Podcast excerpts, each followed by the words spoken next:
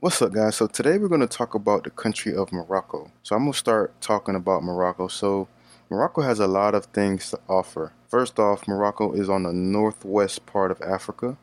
So it's close to the Atlantic Ocean. Well, it, it's by the by the sea and it has the Atlantic Ocean on one side and the Mediterranean Sea on the other side. So it's kind of located in a good place, good positioning. Um, place, I would say, of Morocco or the country of Morocco has all kinds of landscapes. Uh, there's deserts in the south, tall mountains in the north, and a lot of green in, in between in the middle.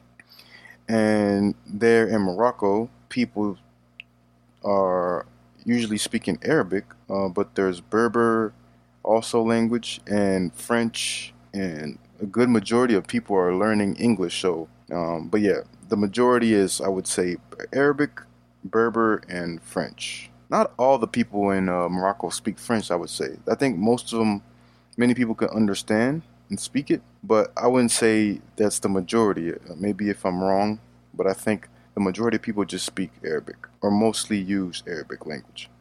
So the culture is is like a mix of tradition. They have the Arab culture, uh, Berber culture, and also they have some European as well. So it's a it's a blend of different types of cultures. Uh, you have art, different blends of art, different blends of food and architecture. So yeah, so I would say uh, it's like a mix. It's huge mix. Oh my goodness, my phone just fell. Sorry guys. Hopefully you guys didn't hear that. All right, guys. All right, guys, and you guys kind of know a little bit about me since you guys been listening if you've been listening for a while, you know that I like to talk about food, you know. I be hungry sometimes, you know. So the first dish that I'm looking at right now of the popular Moroccan dishes, it looks to be uh, tagine is pronounced. It looks to, yeah, chicken tagine. So they have the chicken tagine and they have I guess the beef tagine. Um, so yeah, this dish looks really good. Um, it looks to be tendered meat and you know, a mix of flavorful spices. It seems like they have a lot of pepper, ginger, paprika, so it could be spicy. It seems like it could be spicy. Um, they had some cinnamon and stuff in there. It looks really good. If I go to Morocco, which I will, I think this is for sure gonna be on the list. This tagine with all these different types of vegetables in it. It looks really good.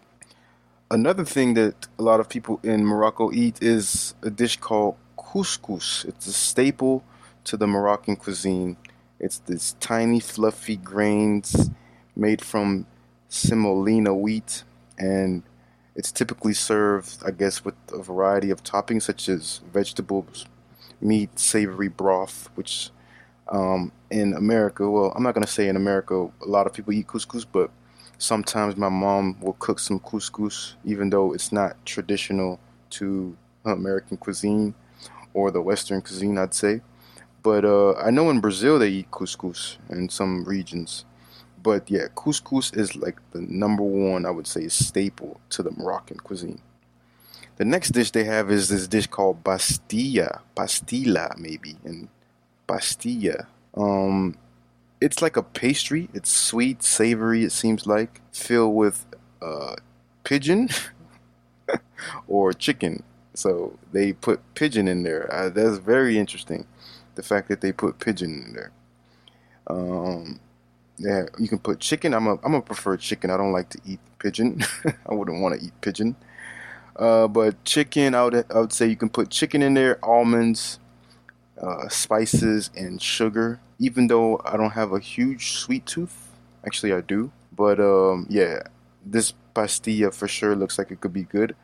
Harira or harira is a traditional Moroccan soup. Usually they eat this in Ramadan, my friend told me. Uh, it's with a lot of tomatoes, lentils, chickpeas, spices, uh, creating a warm, like very comforting dish during Ramadan. Another dish they eat, I don't know how to pronounce it, is a dish called méchoui. Let me see if I could pronounce this. One second, guys. Bear with me. If somebody says, bear with me, they're telling you to be patient. Be patient. Uh, so I have no audio to hear how this is word pronounced. Oh my goodness. Okay, be patient, guys. Méchoui. Méchoui, it seems like the pronunciation is. And what méchoui is, what an interesting pronunciation. Uh, it's it seems like it's like a roasted goat or roasted lamb and something like a barbecue, I would say. Um, this is usually eaten during the celebrations. So méchoui for sure is on the list for sure. And Zaluk, let's hear how they pronounce Zaluk. Zaluk. Attends. Attends, s'il vous plaît. Zalouk. Zalouk. And zalouk is a Moroccan salad, eggplants, tomatoes with garlic, cumin, paprika. They love paprika and cumin and garlic in Morocco, it seems like. Um, and it's just like a side dish, it seems like. So they have a lot of dishes that I think are very, could be tasty. But we'll, we'll see, we'll see, we'll see. Um, so yeah, Moroccan food uses a lot of spices like ras el hanout. Ras el hanout. Hanout, maybe that's pronounced. Ras el hanout. So my pronunciation didn't have a pronunciation for that, but this whatever spice this is, the ras el hanout, is uh, usual to put on the food, and it makes it super tasty. It's what they say. So let's look at some interesting facts about Morocco. So they have starry nights in the desert, and they have the Sahara Desert in Morocco, and it's a great place to go if you want to go look at uh, stars. And in, in, English, we say stargaze.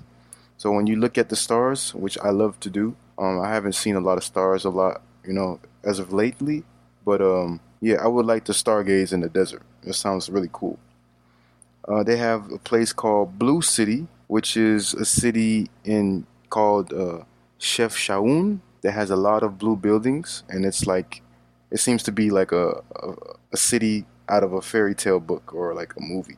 So yeah, speaking of movies, a lot of movies and TV shows have been filmed in Morocco. For example, Gladiator, the movie from 2000. Uh, a portion of this very historic film with Russell Crowe was shot in a lot of different Moroccan locations, including the Atlas Mountains and Ait Ben Haddou, uh, a UNESCO World Heritage Site. Uh, I think uh, The Mummy was also filmed there in the Sahara Desert, and TV shows like Game of Thrones. Morocco was one of the filming locations for Game of Thrones. Uh, Dait Badu, also again, uh, how do you pronounce this this name? One second again, bear with me, guys. Attends bear with me. It's pronounced it's pronounced Ait Ben Vadu. So uh, a lot of locations such as Ait Ben Vadu was the cities in some of the cities in Game of Thrones. Where's that? Um, also Homeland. I don't know if you guys know Homeland, but yeah, a lot of popular films and movies, TV shows have been filmed there in Morocco.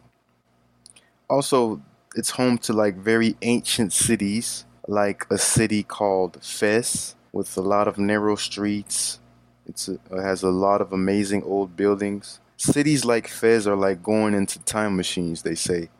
And Fez is a cultural hub. It's rich in culture. It's considered the cultural capital of Morocco because of the different art scenes, the different traditional crafts, and the strong emphasis of preserving all of the Moroccan traditions.